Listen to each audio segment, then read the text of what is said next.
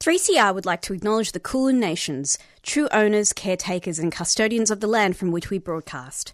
3CR pays respect to elders, past and present, of the Kulin Nation.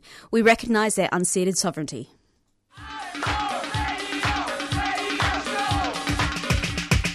This is 3CR Breakfast. Oh yeah. Alternative news, analysis, and current affairs. Monday to Friday, 7am until 8.30am. Only double.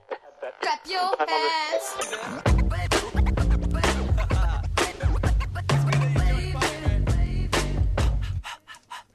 Good morning. You're listening to 3CR Community Breakfast on Tuesday Breakfast.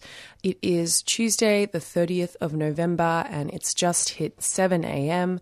You're joined here by me, Genevieve. I've got Evie, and then in the other studio, Fong and Carnegie. How is everyone? Pretty good. How are you? Yeah, good. Um, are the others there? Carnegie, Fong? Hello, can you hear Hello. us? Yes. yeah, coming through loud and clear. Great. Um, beautiful weather, nice and balmy. Summer. Summer. I'm like waiting for it to change though. I know. Well, La, second. La Nina has really kept everyone on guard, I think, Yeah. this summer. Um, did everyone, anyone do anything nice this weekend? Anything to take advantage of the sun? Um, no, but I did go dancing. I went dancing for the first time in like I feel like two years. Wow. What was that like? It was incredible. Mm. Um, and then obviously we stayed out far longer than we should have because we were like, "What is this? Mm-hmm. I feel This like is amazing." yeah, this weekend there was a lot of those mm. kind of nights. I went to my first like music event in like ages. I went to I actually was in Footscray at the Community Arts Centre with the Flow event that was Oh going yeah. on. How was it? It was great. Yeah, the lineup was really nice. Beautiful day, lots of dancing. I was like exhausted. I, like I finished at like nine thirty, and I feel like I just my back was just like completely ruined. It was really fun. We need to get back into fitness just for going out. Oh my god, I know. Like standing on my feet for longer than like an hour. I haven't been back to circuit yet, but I'll give it like maybe like another week before I brave the dance floor. yeah, yeah. it's just nice. I mean, so many people close together, and I know. Yeah. It's just like I, I sometimes I walk down High Street um, in Thornbury and Northcote and just off of like even off a weeknight and just seeing people out and about and having dinner and just you know uh, just cafes and restaurants and everything being full. I'm still very I'm still very um, a bit of a heart on my sleeve about it. I still like seeing that a lot. Definitely. Yeah. Um, all right. Well, I should probably, for anyone that's curious, it is going to be a top of 30 degrees today, bottom of 15. Sunny, sunny, sunny. So if you can skip out maybe for even a few minutes, if you're working from home or in the office or uh, uh, hospo or wherever you are to get some sun, definitely take advantage because I think the next couple days after this are going to be a bit rainy but hot. Um, but as per usual, we have a jam packed show coming up. Uh, Fong, Yes, yesterday I spoke with Professor Sarah Charlesworth from RMIT, and we spoke about uh, gender based violence in the workplace. So, um, this is part of uh, these series of interviews that, that we're showcasing today. Um, it's part of the 16 days of activism um, uh, as yes, uh, yesterday, no, last week. Twenty fifth. The 25th, yeah, was the International Day of the Elimination of Violence Against Women. So, um, and following on from my interview, Yeah, um, I'll be. I spoke with um, Professor Lisa French earlier in the week about um, the importance of depicting some of these stories on screen, and we talk about the TV show Maid, which um, yeah, people are really watching at the moment, and it's quite unique in kind of highlighting these issues for women. And I'm going to be speaking with Sam Floriani, friend of the show, who's spoken to us before. Um, she will be chatting to us about um, Scott Morrison's announcing proposed new legislation aimed at making online trolls accountable for their actions. Uh, this may seem like, you know, good in theory, but unfortunately it seems to be leading to a lot of de anonymizing of the internet. So it's quite uh, interesting and quite complicated um, uh, potential uh, results. So we'll be chatting to Sam about that. And then just before the end of the show today, I'll be replaying a um, a short conversation that I had with some grade three and four students from Collingwood College. Uh, towards the end of lockdown, I spoke with a number of them about just about their life, their experiences of lockdown, um, what they were looking forward to post lockdown, and um, yeah, it was it was a really cute conversation. So that will be um, a short interview just to finish up the show today. Easy. All right, we'll be right back after this quick announcement with the news.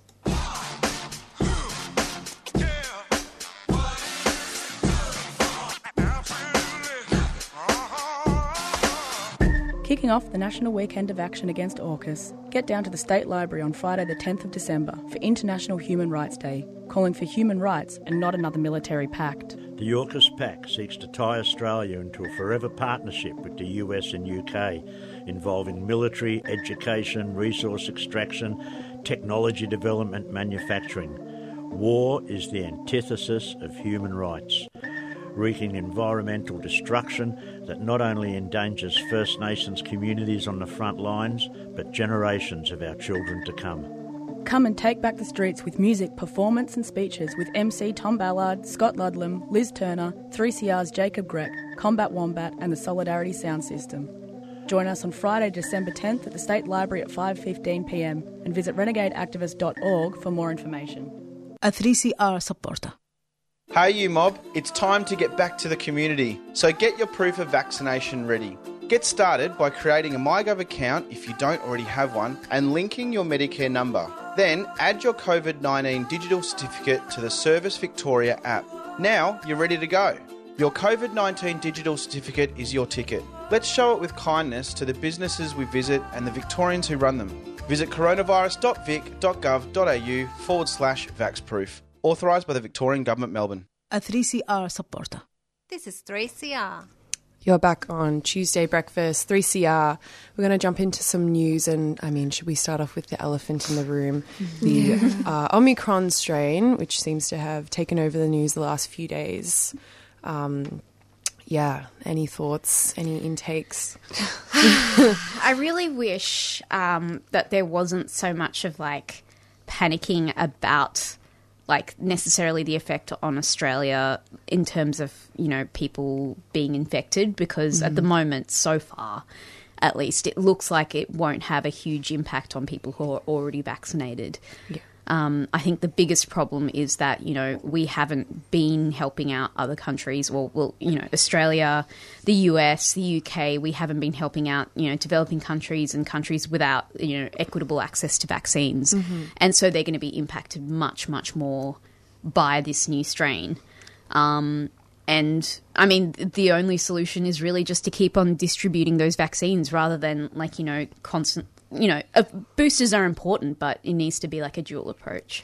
Yeah, I just I don't understand why even now, like two years into the pandemic, we think it's not going to get us if it's in another country. Yeah. Like, we're not. the virus is going to spread. Yeah. Like, like this is not a time to be like, oh, hmm, should we share our vaccine? I Yes. know. It's like, and uh, like, you can sort of you can draw a line um, with this new variant um, directly to um, vaccine patents not being available in places like South Africa, and so that like you know if we're not distributing vaccines to them properly, but they also can't make their own. Um, and so it just means like a sh- just a astonishingly low percentage of the population is not vaccinated and therefore will you know suffer as a result. Um, but yeah, like of course, like most of the news is like, oh no, this new strain is in Australia, and it's like mm, that's not really like the huge problem at hand though. Yeah, no, I think you nailed uh, nailed that with, I guess, everyone freaking out because there's been two cases that have been found in New South Wales. It's probably Yeah, it's might have here. executed. Uh, I mean, accelerated by this point, and they've.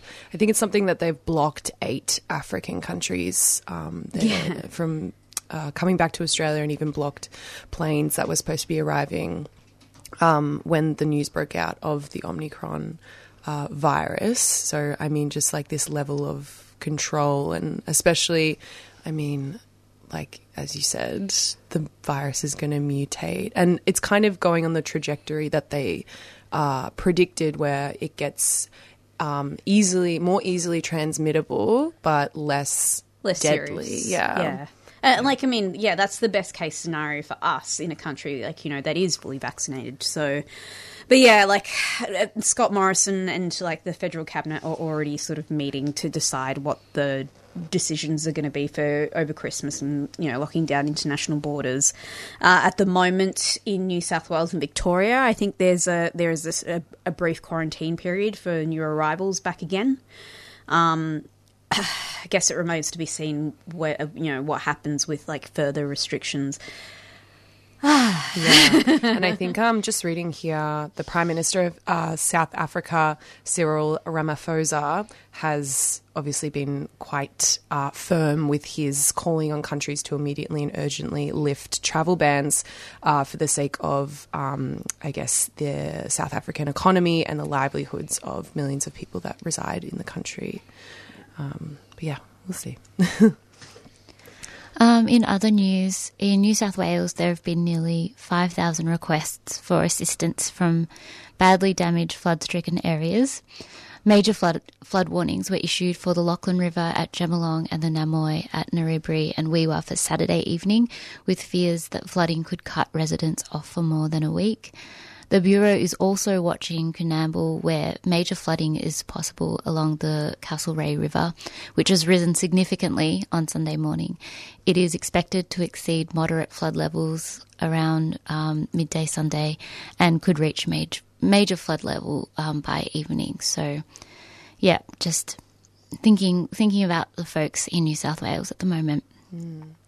Um, and just lastly, uh, breaking news uh, this morning, I believe, uh, the pioneer- pioneering Indigenous actor David Gulpilil, or also commonly known as David Dalaithngu, AM, has died aged 68.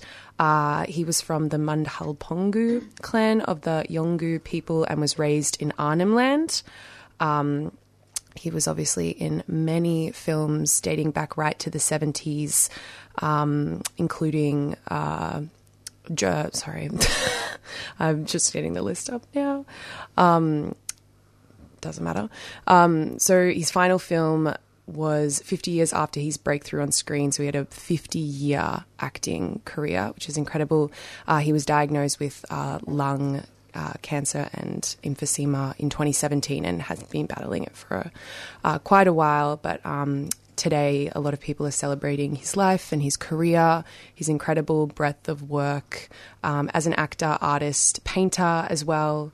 Um, so, yeah, it's just incredible to see. Unfortunately, obviously, lost a little bit too young, but um, yeah, just yeah. a remarkable career.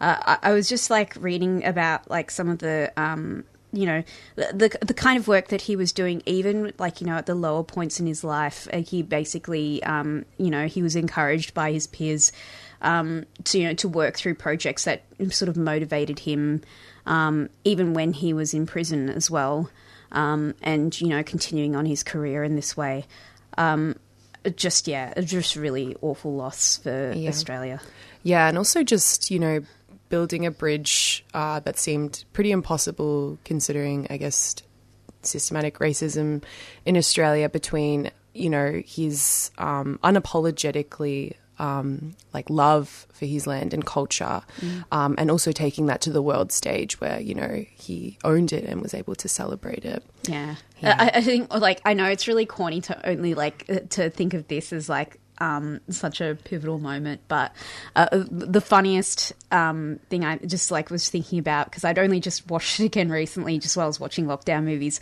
We watched Crocodile Dundee. Oh again. yeah, that's. I was trying to. sorry, when I had my mind blank, I was like that movie. yeah, there's a really good joke um, when he's talking to. Um, the journalist um, Mhm. Sue, um, she like she he told her like uh, he that he that she couldn't take his photograph, and she's like, "Why? Is there like some sort of custom that I can't take it?" And he's like, "No, you've got the lens cap on." Oh my god. it's such a good joke. Oh, that's lovely. um, all right. Well, we might go into some announcements. We'll be back uh, after this. Have you heard of long COVID? If you or someone you know have had COVID 19, you may still experience symptoms weeks or months later. There are many symptoms of long COVID, but the most frequent are extreme tiredness, shortness of breath, and muscle aches and joint pains. Anyone can experience long COVID, including children. You can find information in your language on the Health Translations website, healthtranslations.vic.gov.au. Just type long COVID as a keyword. A 3CR supporter.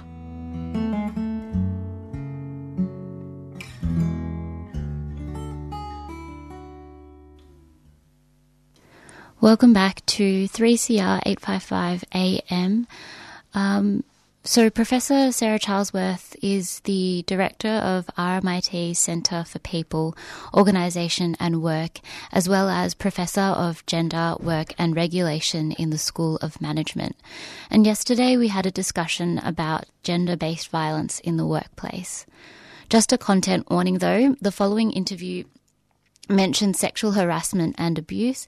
If this content makes you uncomfortable, please feel free to join us again in 11 minutes. Here's Sarah Charlesworth as she describes her area of work.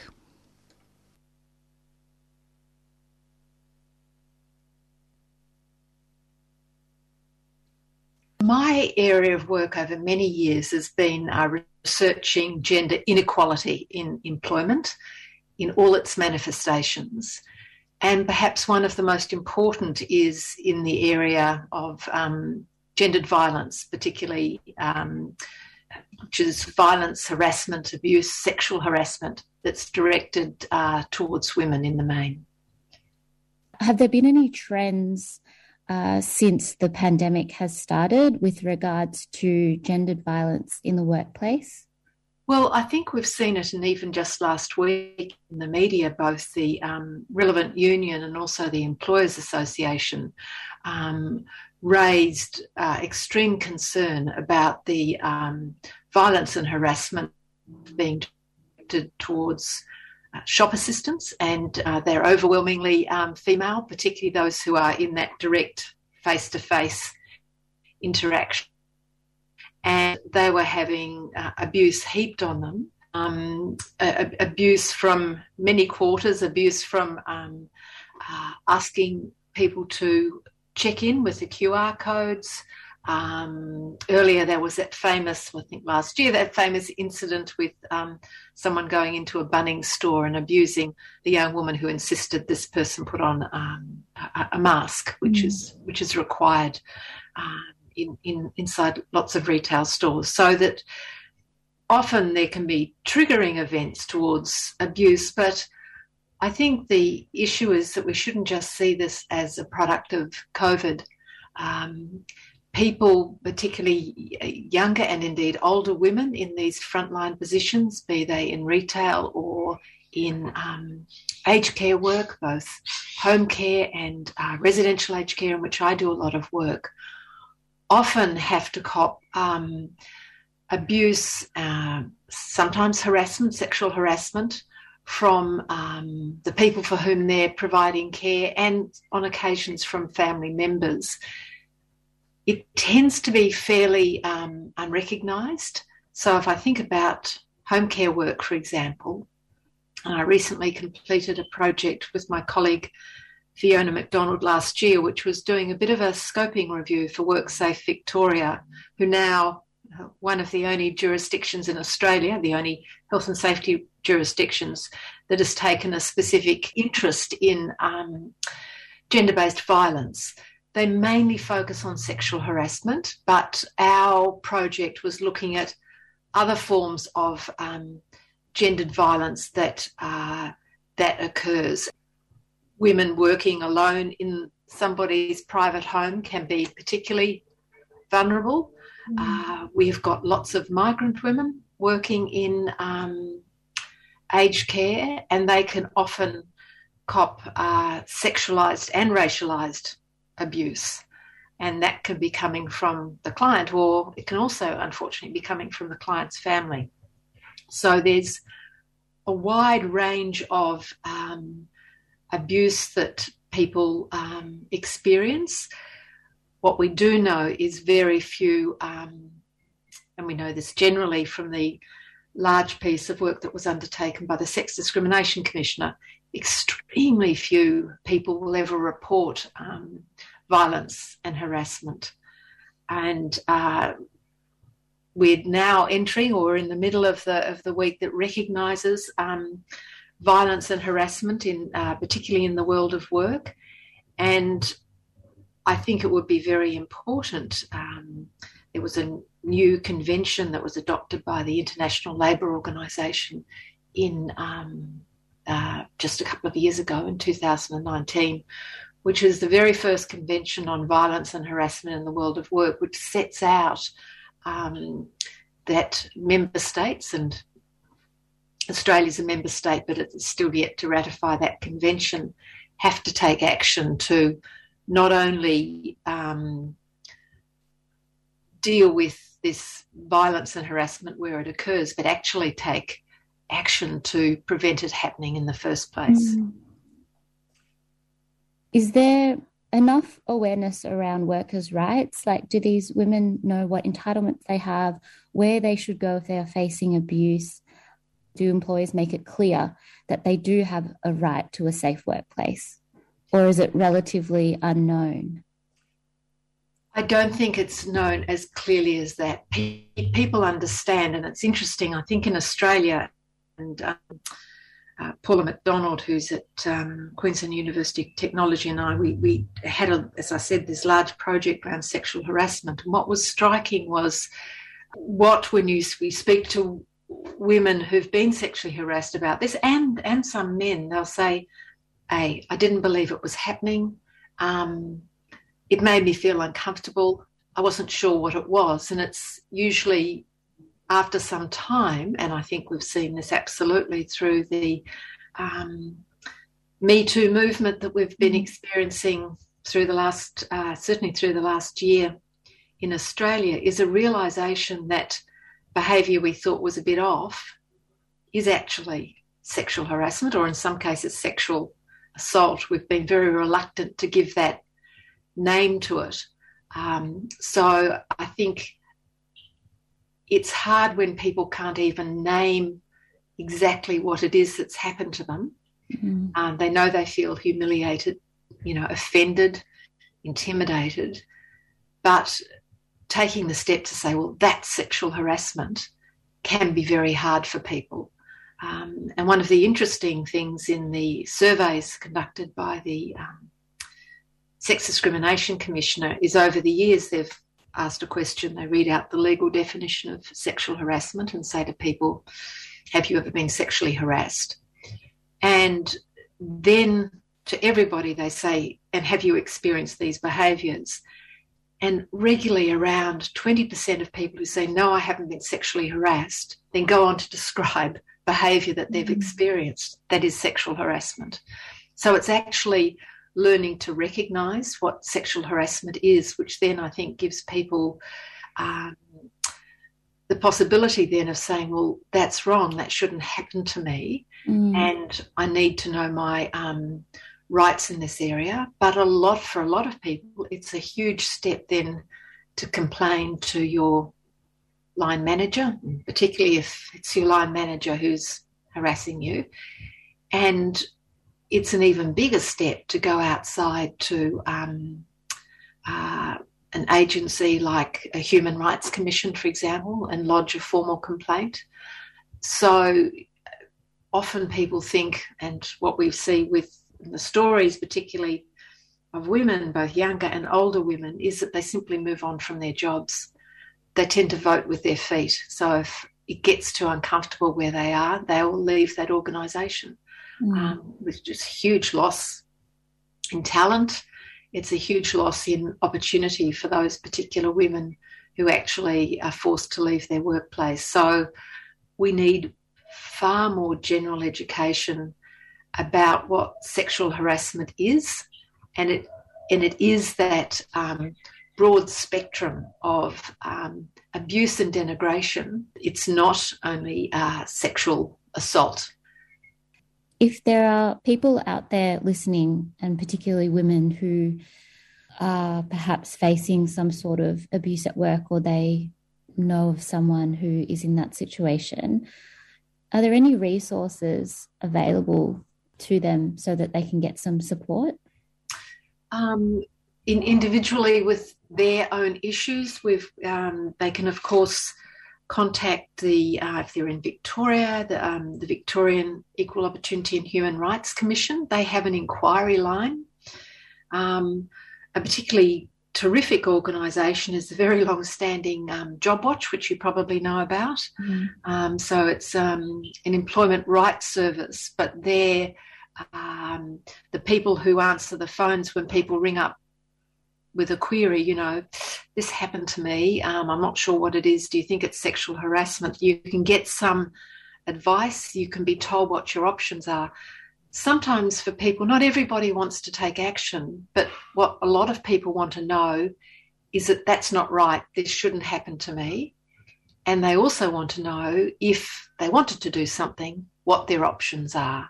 Mm. So, is this something to, and it depends on their workplace, but is this something that you would raise as a worker health and safety incident? Is this something that you would um, you know, the, the way that you're treated at work, does this become an industrial issue? So I don't want to get very technical, but under the Fair Work Act, if you um, are treated poorly because of um, or through, say, sexual harassment, and somehow you're you're punished for taking action, or you suffer what they call under the Act, you know, uh, adverse action, then there are various legal industrial routes you can take. But really, what we know from all the research, what people want is a number of things.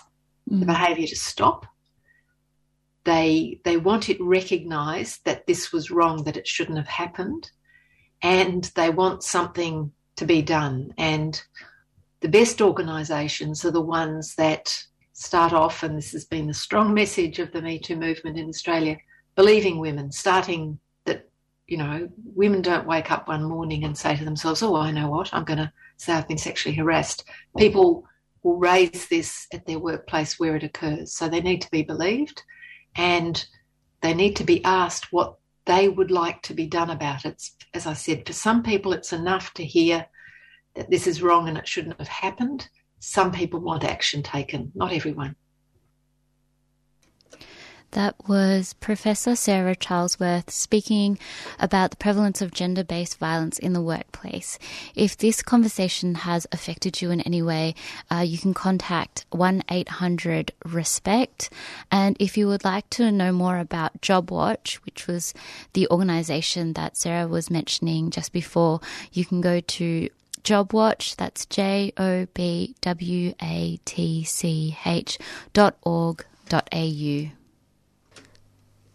Um, next up, we're going to play Courtney Barnett's new song from her um, brand new album. It's called If I Don't Hear From You Tonight. gonna die. Eventually, it's fine. Just like a lonely satellite drifting for a little while. If I don't hear from you tonight, if I don't hear from you tonight, and it's so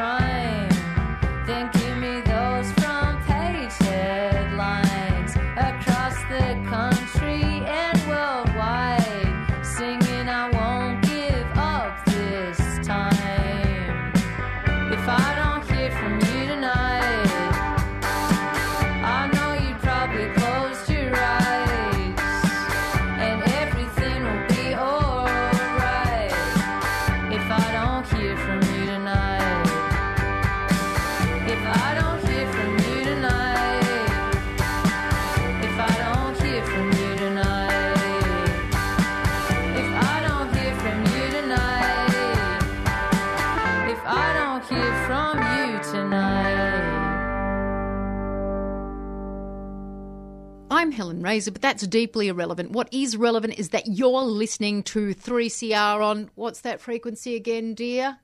855. I told you, Helen.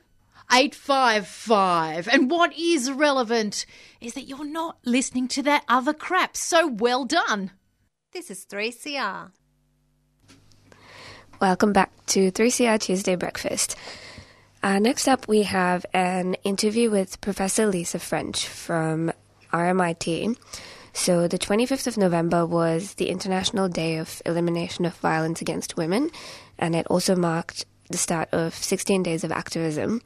Um, I spoke with Professor Lisa French, who is the Dean of RMIT School of Media and Communication, about why it's important for women to tell stories on the screen, on TV, and film, and particularly about the new Netflix miniseries Maid, which delves into family violence. Um, so if you haven't watched the show and you want to avoid spoilers, come back in about 20 minutes. And just a content warning as well. Please be aware that this conversation is about family violence. And if this type of content is a trigger for you, um, you can either skip the interview or um, we will um, give you some numbers to call after. life she's going to you know and and she struggles uh, so about life she's going to you know and Can you please start by maybe telling us a little bit about your background in teaching film and media? Sure. Oh, hi, I'm Lisa French. I'm the Dean of the School of Media and Communication at RMIT, and I'm a cinema studies scholar.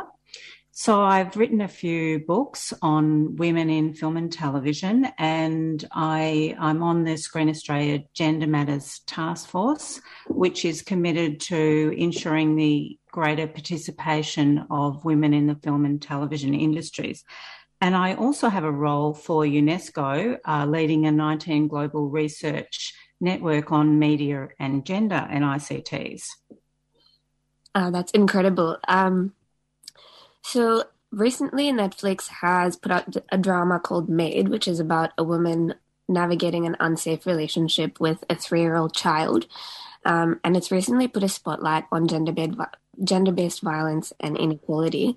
So that show's based in America, but according to Our Watch in Australia, on average, one woman a week is murdered by a current or former partner, and one in three women has experienced physical violence since the age of 15. Do you think that shows like Maid sort of help people understand women's experiences of family violence? I do, and I think um, given it's uh, there's a ten day window, or actually I think it's sixteen days of activism declared by the UN for the International Day for the Elimination of Violence Against Women. It is important time to put a fo- focus or a spotlight on this, and the show Maid uh, it it's quite um, it it it shows you like what the uh, uh, emotional abuse is like, and so the the character uh, you you go on her journey with her. So it's based on a memoir uh, by a woman called um, oh what was her name? Uh, Stephanie Land, and it, it, it's so it's based in her real life experience. And I I gather from um, audience commentary that people whoever they like a big cross section of people are really warm to this show. They really uh, go with the journey. So it's a credit to the production itself, and I think the lead um, actress she's she does a fantastic job, um, Margaret Qualley, uh, in in getting us see what it's like. Like she gets up, you know, in very early in the story, it's pretty hard going in the beginning, but she just leaves one night after her partner um, actually hits her um, but later in the in the series, we kind of get to see what what it feels like to be emotionally abused and how hard it is to extract yourself uh, from that, and you know how oppressive it really is. And so that you know, there's other stories of other women as well, and um, often these women um, become homeless because of you know if they try and get out from under the coercive control. And so they go back to the people that are abusing them. So that was a kind of long answer, but uh, yeah, it's um, I, I, think it does really. Uh, these stories, especially from female perspectives, give us a real insight into female experience. Mm. And, you know, I thought that Maid did a really good job of showing the sort of nuances of family violence um, you know, like you pointed out, there's a lot of focus on emotional abuse, uh, psychological abuse. There's also, you can see sort of her struggle with poverty, intergenerational trauma, um, and of course, capitalism. Can you talk about, you know, a little bit of why it's important to understand these stories in a nuanced way?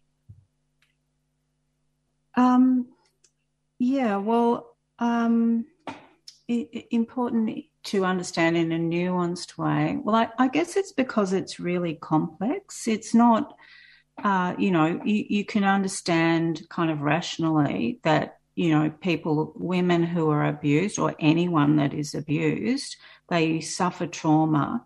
But I think the way in which it manifests is not always like it's not necessary that you get punched for you to be abused. So there's sort of the very um, cl- complex way it plays out uh, in this particular show is something that I think open up opens it up for for a greater uh, understanding and I think you you you get a lot of empathy for the main character who she kind of does some silly things along the way but you know she just never seems to get a break it's really everything's so difficult and just you know, she she hasn't got money for food. She's got nowhere to live. You know those those things, but also um, how her own personal uh, how her physique changes, how her emotion changes, and how she actually then starts to sink. Kind of, she gets into this quicksand that makes it even more difficult for her to get out of.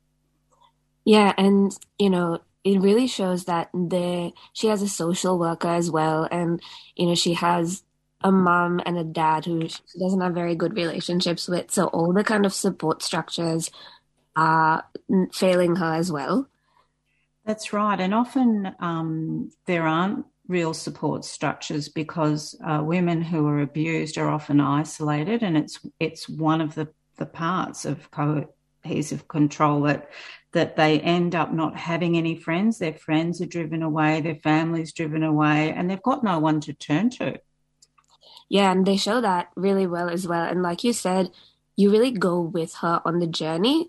And I love the way that, you know, the show, uh, when she's in court, for example, they show us what she hears, which is just legal jargon. She can't hear what they're actually saying, or when the social worker kind of gives her a huge stack of papers. Yes, that scene is really great, I think, because um, he's saying something legalese, but all she hears is blah blah blah, or or something like so it's you know she might as well be listening in a foreign language because it, it it makes no sense to her, and you really do get the sense of how a person like her who arrives at the court. And I think she sort of has got faith in justice and she thinks she'll just tell her story and they'll understand. And then she realizes it's something that she, she can't access and understand. And she's just I guess she's one of the lucky ones because you know she does get some help in the end, and and that lifts her up, and um, she she's able to change things. Yeah, and I think that speaks to resilience on her part as well. Um, Mm. Go through that much adversity and, you know, make her way out still.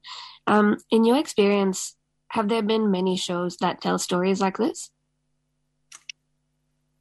Um, I, I think that, uh, I mean, one of the values for me of this show is it's created by a lot of women. It's based on a woman's memoir about really having this experience. And so it does offer a female experience of it. And so it's an insider's view. And um, I think that's a thing it's why you want more women to be making films on the screen. And when you get a lot of films which are on a female perspective, so another one that's about to come out in the next, I think it comes on Wednesday to Netflix and is coming, um, is in the cinemas about now, is a Jane Campion's film called The Power of the Dog, which is also based on a novel. And in that film, there are uh, four. It, it's a western, and there's there's a woman who who marries someone and goes out to a farm, and it's it's kind of her story, and she's abused in that story, in that she's afraid of one of the men, and she's she kind of lives in terror of this this man. But the interesting part about that film is not so much what it says about the woman, because it's a story that you can recognize and that we know, but what it says about the men. So there's three different kinds of men. There's one one very angry cowboy who really wants to embrace his feminine side, but is a victim of, of what we call toxic masculinity, which is his you know, the masculine way of being, he feels like he has to live that, but he doesn't really want to. Then there's a, a man who embraces his desire to, to have a relationship with a woman and to be, um, to join with someone else. And he, he actually is able to do that and p- find that part of himself. And then there's another man, the Cody Smith McPhee character who is a young man, and people laugh at him and scoff at him because he's a fe- he's um, feminine, mm. and um, so you really get a study of a whole like how men actually suffer by how masculinity. But you know, ideas of masculinity impose on how they should be, and they can't be themselves. Mm-hmm. So, I mean, that's a long way around because there's all there is a female character who's who's kind of suffering because she's scared of of one of the characters, but um, it's the female perspective that that brings us a way of seeing the the, the world from a, a different lens, and you know, and I think Maid does that because we really we get inside that character, and um, you know, I would say for people who had suffered um, domestic violence that they might have to be careful watching it and practice some self care because it might be a trigger because you really it's so hard for her. She she she is so resilient. She just gets knocked down and she picks herself up and she keeps dusting herself she picks herself up. And you know you just think oh god will anything happen that will you know but she just like she's determined she's going to keep her daughter she's going to have a life she's going to you know and and she struggles. Uh, and um, it feels very real to me but i haven't been in that situation. So i you know but I felt like i got insight and empathy from the journey of going to it So we're just in the middle of a conversation I had with Professor Lisa French from RMIT about uh, the Netflix series Maid and representation of women's stories on film. Um, we'll be right back with part two of that conversation after this. If you or someone you care for is struggling with a mental illness or other disability and you need someone to talk to, you can call the Wellways Helpline. Wellways Helpline is a volunteer support and referral service that provides information to people experiencing mental health issues or other disabilities, as well as their family, friends, and carers. We're here to talk if you are feeling socially isolated, seeking information about mental health or mental health services, or just need someone to talk to. As a peer based service, everyone working at Wellways Helpline has a lived experience of mental health issues or disability. Wellways Helpline is a national service and operates Monday to Friday, 9am to 9pm, excluding public holidays. So if you're struggling yourself or are struggling to help someone else, please call Wellways Helpline on 1300 111 500. That's 1300 111 500. Wellways supports 3CR. Hey, you mob, it's time to get back to the community. So get your proof of vaccination ready. Get started by creating a MyGov account if you don't already have one and linking your Medicare number. Then add your COVID 19 digital certificate to the Service Victoria app. Now you're ready to go. Your COVID 19 digital certificate is your ticket. Let's show it with kindness to the businesses we visit and the Victorians who run them. Visit coronavirus.vic.gov.au forward slash vaxproof. Authorised by the Victorian Government, Melbourne. A 3CR supporter.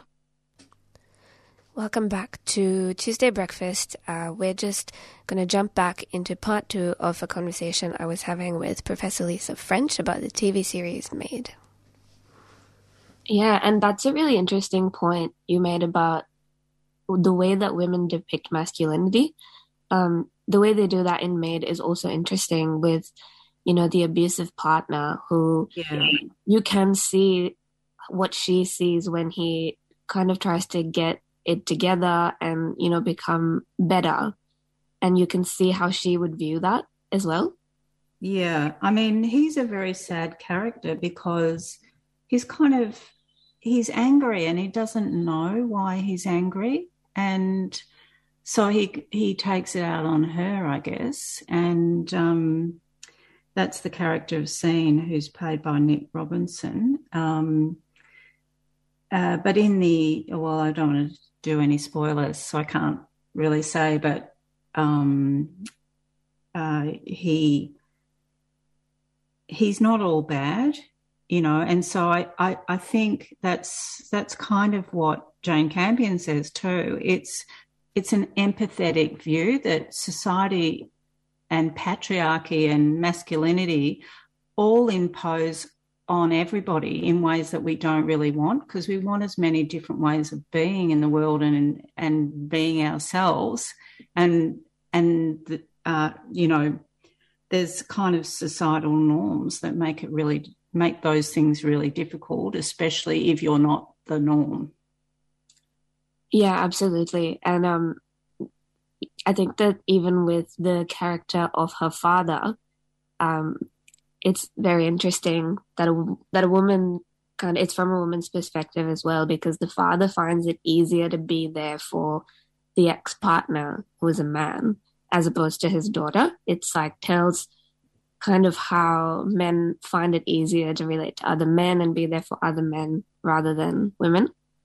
Well, I guess he's there to kind to to say that the, the, the one of the problems is those other men think it's not really the man's fault. Mm. You know, they don't they don't think the man really has to take responsibility in in some ways, and um, because the father has a, a similar trajectory, he can't blame the son-in-law because then he would be blaming himself. Yeah, to So- be responsible for his own behavior. Yeah, and so and that just is really about the cycle and how it perpetuates, and and that's a systemic vicious thing, Mm. which is why it doesn't go away because you know it, it's reinforced by those by the perpetrators, I guess. Yeah, definitely. Do you think that media creators have a responsibility to tell these stories? Well, I, I think when you're a creative person, the main thing is that you can tell the stories that you want to tell, that you can, you know, explore your vision and your your voice. And so from my point of view, I, I don't think anyone should be told to tell any particular story. So just because you're female, you shouldn't have to tell stories about women or any group or person shouldn't have to do that. It, you know, creativity requires a requires a freedom, but by the same token, I do think that uh, you need to let everyone have a voice, and that's why you know participation, equality, and equity is really important in our media landscape. Yeah, and Maid is at the moment on track to become the most watched miniseries on Netflix. So it is clear that, you know, people are interested in hearing these stories and seeing these experiences represented on screen. And it sort of validates why we need more women working in film and TV. Well, absolutely. And actually, Netflix have had uh, supersonic success with uh, shows that uh, that are about strong female characters. So if you take um, Queen's Gambit, and I think The Handmaid's Tale was on Netflix too. So there's a lot of shows that are really, there's even a category, I don't know if it's just what I watch, but my Netflix comes up with, you know, shows about strong female characters. So, um, you know, like it, it's a thing, and they they know that there's there's a thirst for them there there are a lot of interesting stories, many of which haven't been told, and, and women are creating really authentic characters, and that's so valuable. Absolutely. Have you had any feedback from students, you know, about the show at all? I haven't because our students uh, go off. Uh, the show came on after the, our undergraduates finished, um, and in my role as dean, I'm I'm not actually I, I mainly deal with postgrads rather than um, undergrads. So I haven't actually had a lot of student conversations, but I did have a little skim through the, uh, you know, the audience reviews, and I could see there was a, there, it was casting a very wide net. People re- uh, liked it for lots of different reasons, but I think that the thing that really got most people that I seemed to be a theme was the emotional uh, level and uh, a lot of people seem to be talking about that they cried because it's quite it's quite profound and mortifying because it's so difficult. And I think people could easily turn off in the first episode or two, but it, it'd be their loss because actually the kind of the evolution of the story uh, is more positive, I guess, as it goes along. Once you know, and you really get to like her and you're really wanting her to sort out her problems. And, you know, sometimes she lets things ha- happen that she shouldn't. And then things fall apart again. And, but she just gets back up again and off she goes again. So she's pretty amazing, really. She really is. And, you know, it's also um, important, I think, the way that they show that she's really determined not to continue the cycle for her daughter because we can see that, you know, she went through it as a child, um, her mom went through it. So she's, yeah, that's her main focus as well, which I think is mm-hmm. great to break that cycle of sort of intergenerational abuse and trauma. That's right. And I, I think I'm, I would be sure that that's one of the things that, that it, it intends to leave you with so that, that, that you have that thought that that you have to break the cycle. Definitely. Well, I hope that Maid sort of sets a benchmark for more shows to tell more diverse stories by women. Um, that's all we have time for today. Thank you so much for joining us on the show this morning, Lisa. Great being with you. Have a great day. Cheers. Cheers. Bye. Bye. So that was a conversation I had with Professor Lisa French from RMIT about the importance of women telling stories on TV and film. Um, that conversation was about family violence. If it was a trigger for you, you can contact Wire Women's Information on 1300 134 130 or 1 800 RESPECT on 1 800 737 732. Um, next up, we're going to play a song by Alex the Astronaut, who is a Sydney based singer and songwriter. Um, this is her latest single. It's called Growing Up.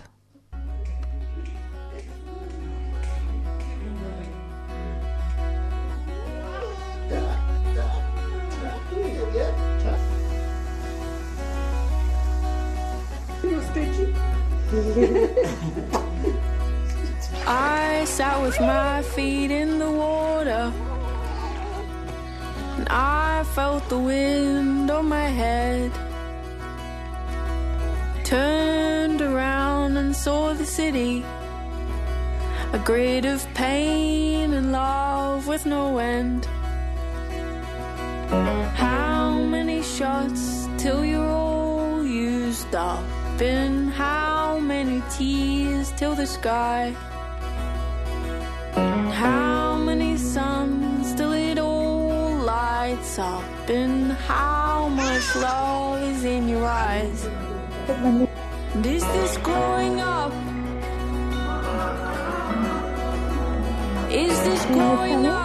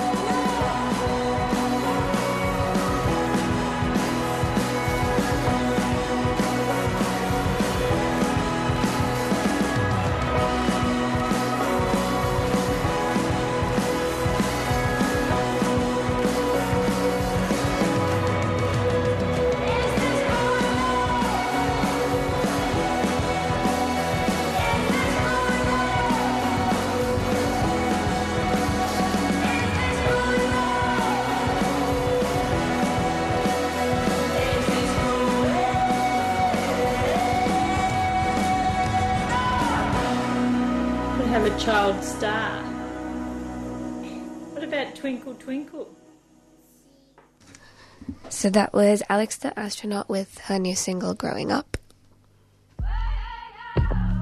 accented women. It seems so obvious to me that if you live in a in a completely violent um, cultural milieu, that it's going to translate into every aspect of women's lives. Accented women. What's a border? They don't see it like a big wall right along the. How can people live ordinary lives when they're living in such an extraordinary situation where there are two, where there are armies there and terrorists there, such conflict every single day of their lives? Accent Accented women. A show by and about women from culturally and linguistically diverse backgrounds. On Community Radio 3CR.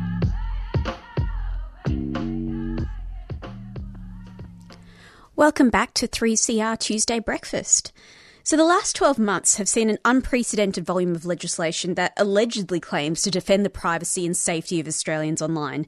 In reality, it has a chilling effect on not only their right to remain anonymous, both for reasons of safety and of free speech, but seem to be creating a backdoor way for the federal government to further infringe on our basic freedoms.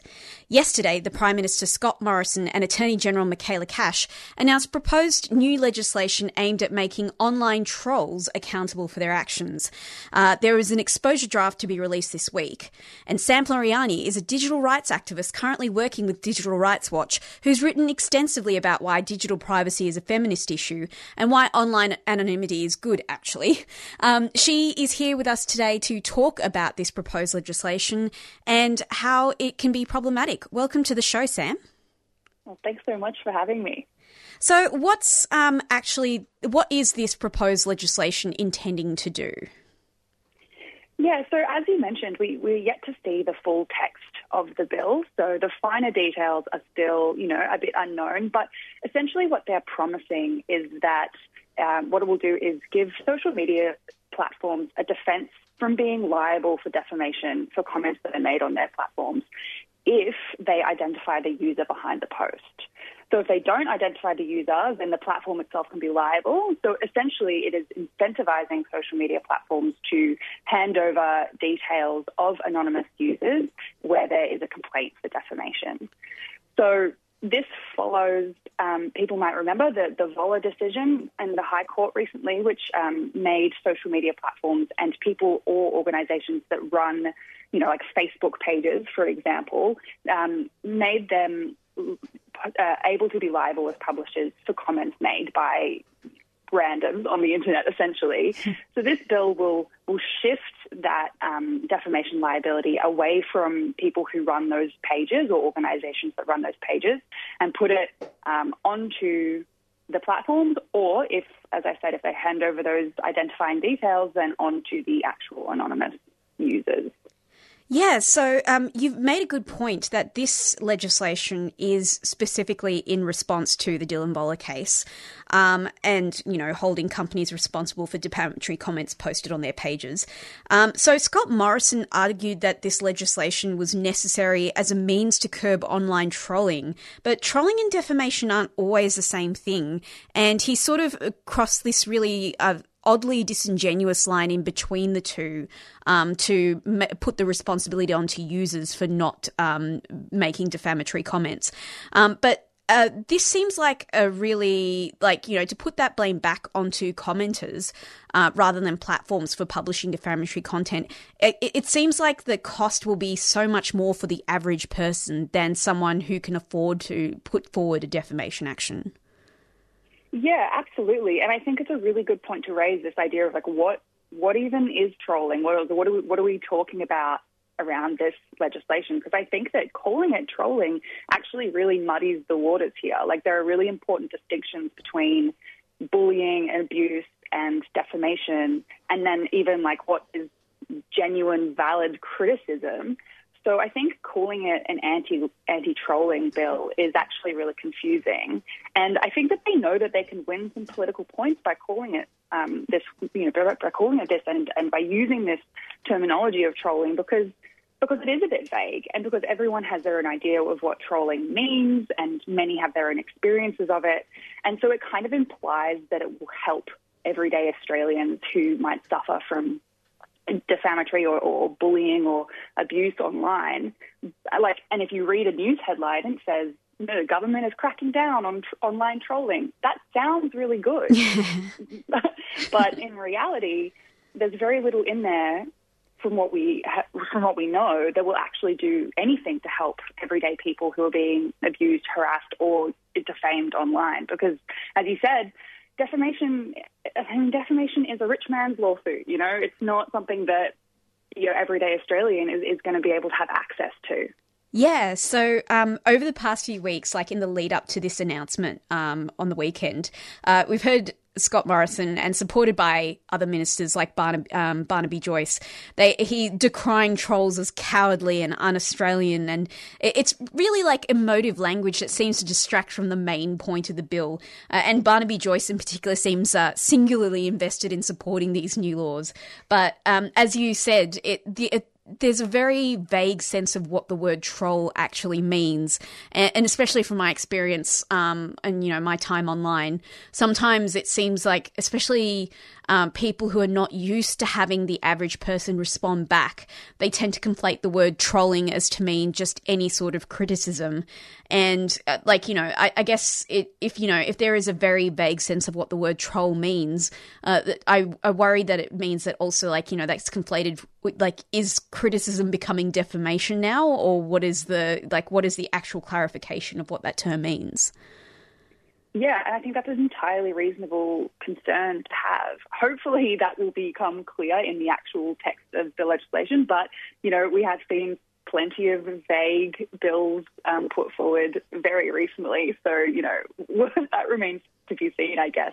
I think a, a recent example that kind of gets me a little bit worried is, um, you know, recently the, the e-safety commissioner said that she was trolled online when people expressed valid concerns about the fact that she went on an anti-porn, anti-LGBTQIA podcast. Like those, that criticism was entirely valid and reasonable to, to bring up.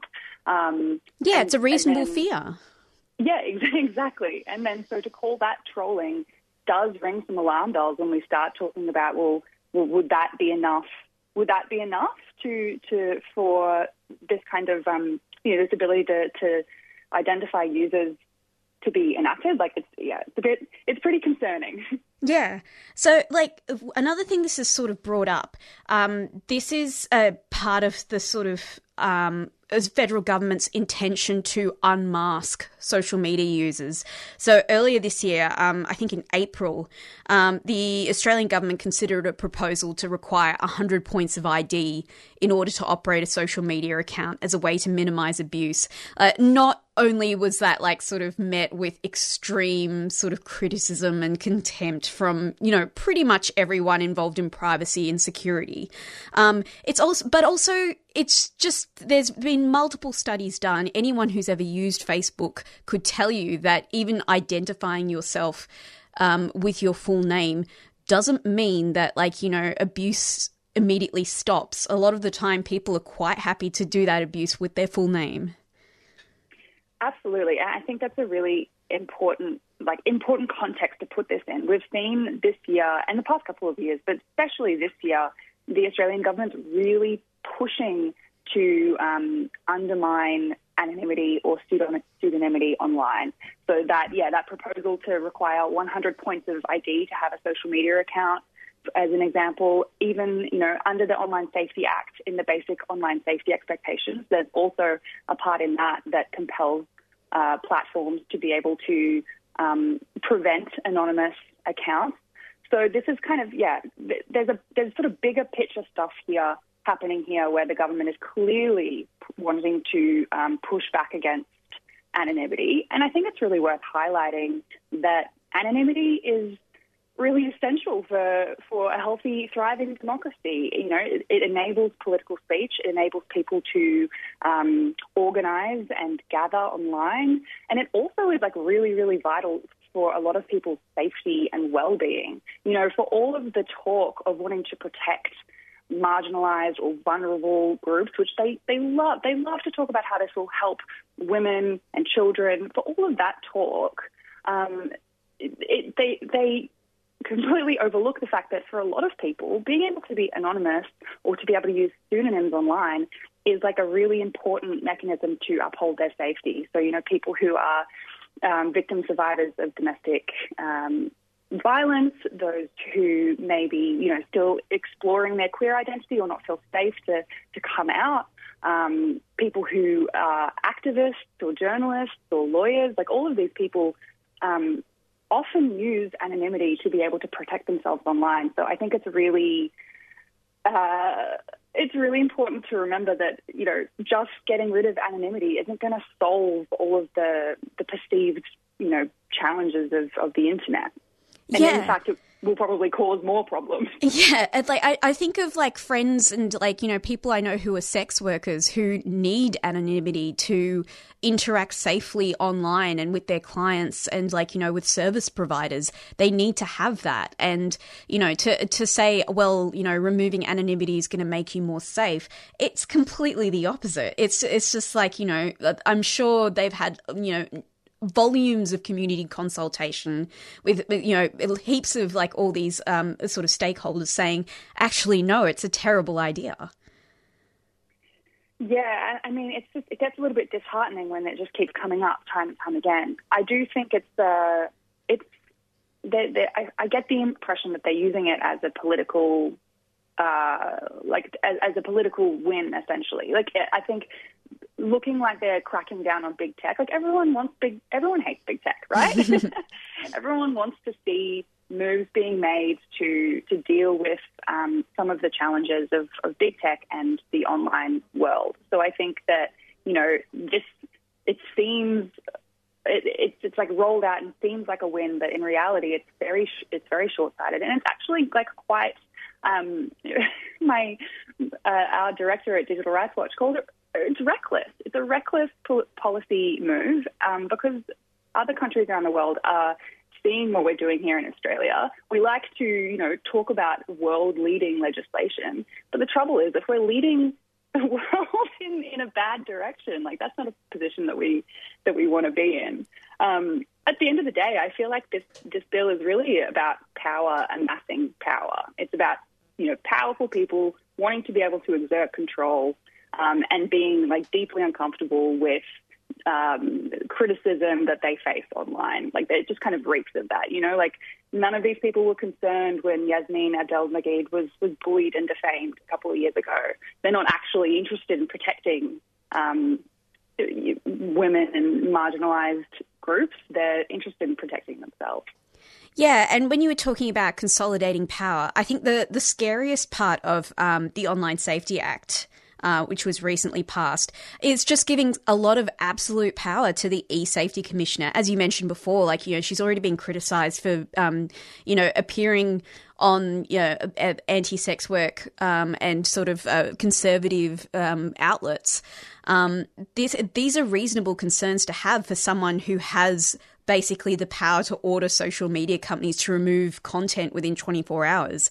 Uh, you know, if you have one person who delegates that sort of um, power to remove content from online, and, and like this kind of power already exists now thanks to that act. It's already, you know, being criticized as bad legislation.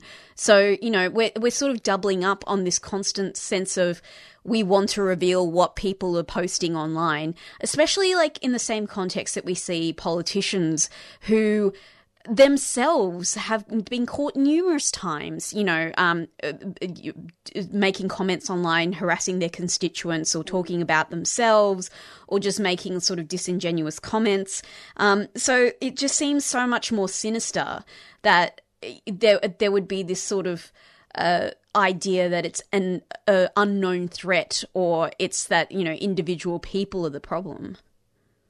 Yeah, absolutely, and, and and you're right. It's a fun. It is a bit of a funny double up, and it's a good thing to point out because exactly if the Online Safety Act works as it's um, supposed to, it hasn't yet come into effect. But the kind of behaviour that we would associate with trolling should be covered by that. So this this framing this as the anti-trolling legislation really is quite disingenuous. But there's also already processes in place for unmasking online accounts for defamation. People can already apply for preliminary discovery in court and request for um, details if you're if you're a defamation claimant. Obviously, that's a very like it's a from what I understand quite a challenging process, but the process is already there. So there is certainly um, some double up happening here, which does point towards you know that sort of bigger context I was talking about before about wanting to to crack down on on anonymity online. And and those processes are extremely expensive too to people who don't have that access. Uh, one of Yeah. one thing I was reading yesterday was. Um, that the the federal government's actually considering um, providing funding uh, for public access to like legal services to use these services themselves, and it's like, well, maybe you should give some money to like you know public legal access services in in full instead Yeah. of just for these these particular things. Yeah, absolutely. And I think like the one last thing that I would want to highlight was that I think that it would be it would be remiss of us to ignore the fact that this this came just days after Peter Dutton successfully was able to sue an activist for a six-word tweet that was deleted. Like this there is already such a huge imbalance of power in the way that our defamation laws work in Australia. Um, and I am concerned that this would just exacerbate that imbalance. Yeah, it seems like it's only the beginning of that fight. So, what can people do to sort of push back against this legislation? Oh, that's a good that's a good question. Um, definitely keep talking about it. Um, I think when the time comes that we'll see like what's actually contained in the in the text of the bill, I'm sure that there will be opportunities to to speak up. Hopefully, we'll be able there'll be some kind of consultation process. But it's always good to you know if you're concerned, get in touch with your MP, um, support organisations like us at Digital Rights Watch, um, and yeah, just just continue to make noise about it. I think is really really the most important thing. Yeah. Um, I, I'll quickly shout out as well um, Digital Rights Watch and um, Elec- Electronic Frontiers Australia both have a lot of materials on their website for how to write um, submissions and, um, you know, to contact your MPs um, whenever you have concerns about this kind of legislation. I know that DRW does a lot of work in sort of educating people about the, sort of demystifying uh, the vagaries of this kind of legislation. I've always found it really useful. Um, thank Oh, you so much. Sam, for coming on the show today. I really appreciate it. No worries. Thanks so much for having me. And that was Sam Floreani talking to us about the proposed legislation um, to talk about um, removing and identifying uh, bullying content online, which actually just seems to be removing uh, constituents' privacy. So, really interesting conversation.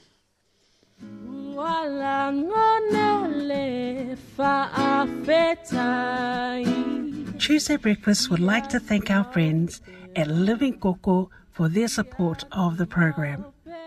Living Coco puts community first by respecting food sovereignty. Based in Braybrook, they create bean to bar chocolates, cacao tea, intentional drinking cacao, and cacao mass in bulk. A zero waste manufacturing space, Living Coco ethically sourced cacao from over 130 domestic village farms in Samoa. They are at livingcoco.com or on Facebook and Instagram.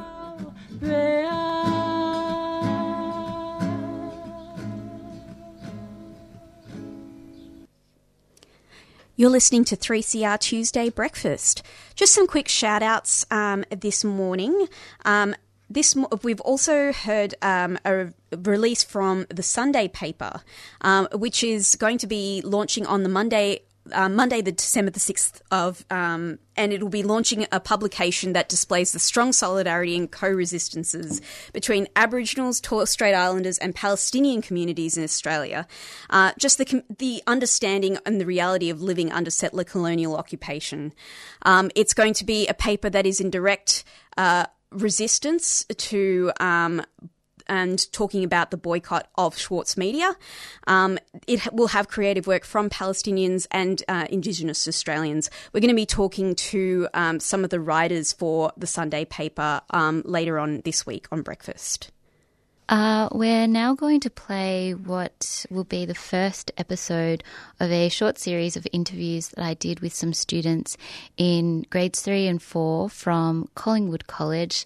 I like to think of it as a snapshot in time. It was recorded uh, towards the end of lockdown this year. And yeah, I think it's just a really cute, short interview um, just to get you started for the day. So here it is.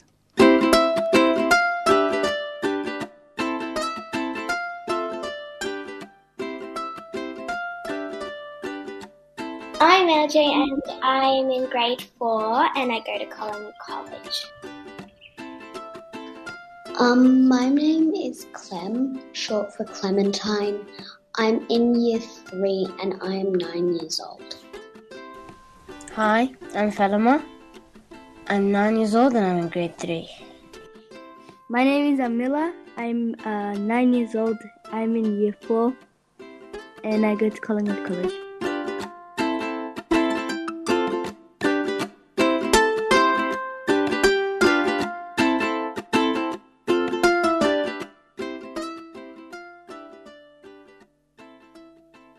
In October, while we were still in lockdown, I spoke with some students in grades 3 and 4 from Collingwood College, which is just around the corner from the 3CR studios.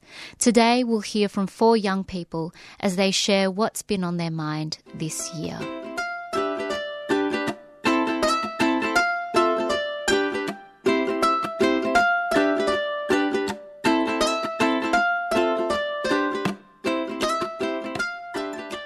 First up, they share some of their reflections from life in lockdown and talk about some of the activities they've been doing to connect with other people. Um, I found it quite annoying that we had to go back in lockdown quite a few times, but after a while we got used. I got used to it quite a bit. Well, I've been doing a lot of drawing, been jo- joining all these all my meetings, and I've been playing with my cat. I found it very, very annoying because we are in a small apartment with five people and a dog, so it's not very pleasant to be in lockdown like six months. Um, yeah. Play Scribble. It's like someone draws something, and at the top there's like um, how much words or how much letters. And then you have to try guess what it is. And at the end, whoever has the most points wins. Like LJ said, I'm getting used to lockdown, but it might feel a little bit weird getting out of lockdown because we've been here for like a very, very long time.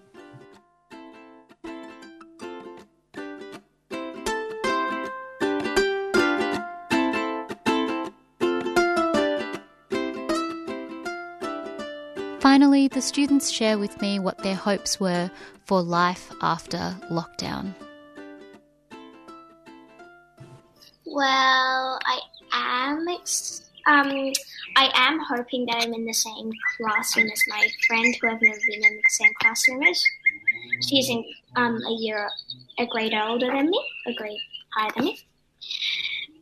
And I really want to be in the same class with her. That's what I'm really hoping for next year.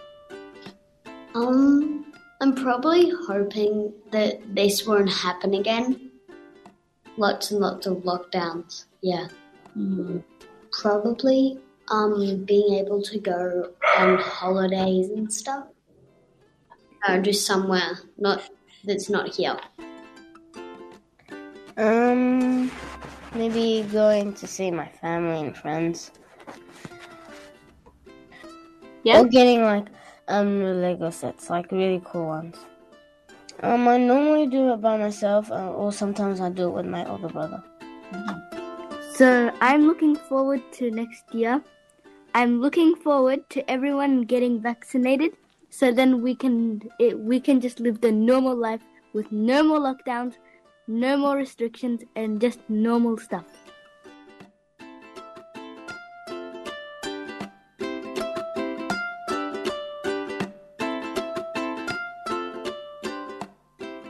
We should have um a Lego little place.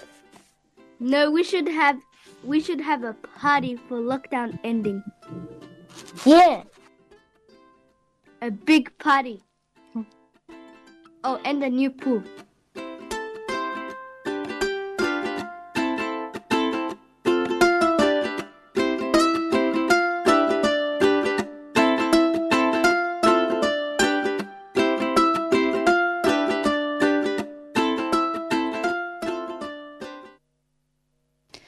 So I'd like to thank uh, LJ, Clem, Fatima, and Amila, and their teacher Emma for speaking with me in October. Um, tune in next week for another instalment with the grades three and four students from Collingwood College.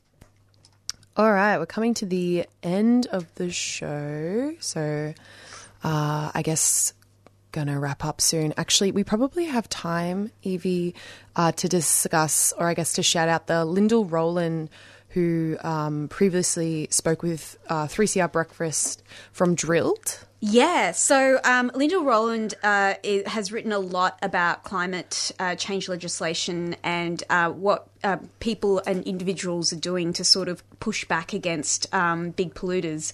Um, so she is now a correspondent for a podcast called Drilled, um, which has just put out an episode about Australia's plan to go big on fracking and plastic.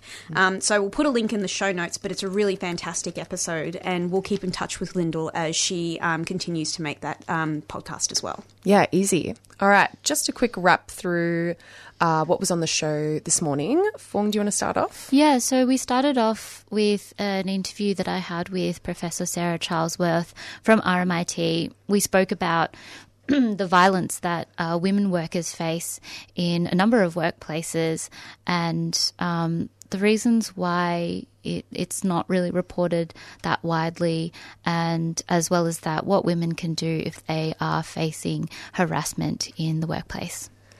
And then I spoke with uh, Professor Lisa French from RMIT about family violence as depicted on TV. And then I spoke to Sam Floreani talking about digital rights legislation in Australia, um, just the new um, privacy legislation that has just come up this week. And then lastly, we heard from LJ, Clem, Fatima, and Amila from Collingwood College as they shared with us their reflections from life in lockdown. They talked about what they were looking forward to post lockdown, um, which was really cute. So tune in next Monday. Um, yeah, I think for Monday or Tuesday breakfast, I'll be hoping to play uh, the next installment of uh, a series of Collingwood College interviews. Lovely. And I just wanted to quickly mention, going off the back of an interview we did last week um, about the Sudan protest that was supposed to happen on Saturday. Um, it has been postponed and uh, just awaiting the rescheduling of that protest. So that's uh, in regards to standing in solidarity with protesters in Sudan at the moment following uh, the military takeover and now the reinstatement of uh, the Prime Minister.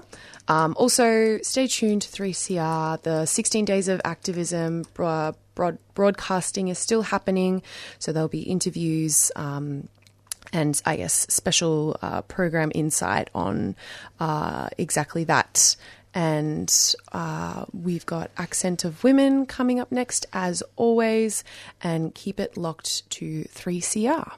3CR Breakfast would like to thank the New International Bookshop, Melbourne's independent radical bookstore and venue, for their financial support of this program. You can find Nibs in the basement of Trades Hall in Victoria Street, Carlton. And while you're there, check out Radical Coffee, a worker run cooperative cafe in the courtyard. Keep up to date with upcoming events at nibs.org.au. You've been listening to a 3CR podcast produced in the studios of independent community radio station 3CR in Melbourne, Australia. For more information, go to allthews.3cr.org.au.